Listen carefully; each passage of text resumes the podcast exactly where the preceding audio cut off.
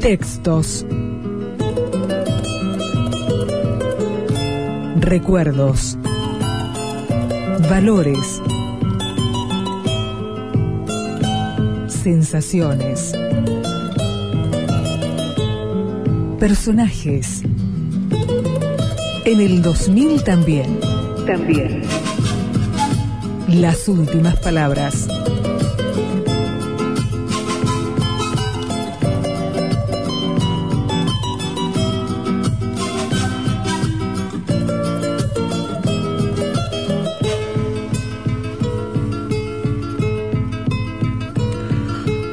Alexei Fyodorovich. Le escribo escondidas de todos, incluso de mi madre. Ya sé que esto no está bien, pero no puedo seguir viviendo sin decirle lo que ha nacido en mi corazón. Aparte nosotros dos, nadie debe saber nada de esto hasta nueva orden. Se dice que las cartas no ruborizan. ¡Qué error! Estoy segura de que en este momento tanto usted como yo estamos como la grana. Querido Aliocha, le amo. Le amo desde mi infancia, desde Moscú, desde cuando usted era muy diferente de cómo ahora es. Mi corazón lo ha elegido para que nos unamos y acabemos juntos nuestros días.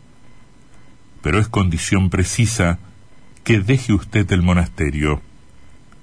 Ya ve que lo tengo todo pensado.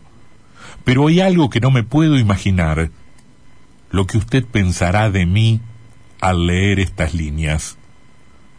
Mi secreto está en sus manos. Cuando usted venga mañana a verme, no sé si me atreveré a mirarle. Dígame, Alexei Fyodorovich, ¿qué pasará si al verle no puedo contener la risa como me ha sucedido esta mañana? Me tomará usted por una burlona despiadada y dudará de la sinceridad de mi carta. Por eso le ruego, querido, que no me mire demasiado directamente a la cara cuando venga. Podría echarme a reír al verle metido en ese hábito tan largo.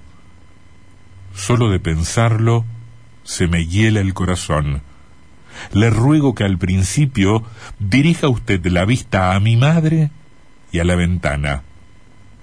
Ya ve usted, le he escrito una carta de amor. ¿Qué he hecho, Dios mío? Aliocha, no me desprecie. Si he obrado mal y le causo algún trastorno, perdóneme. Ahora mi reputación, tal vez perdida, está en sus manos.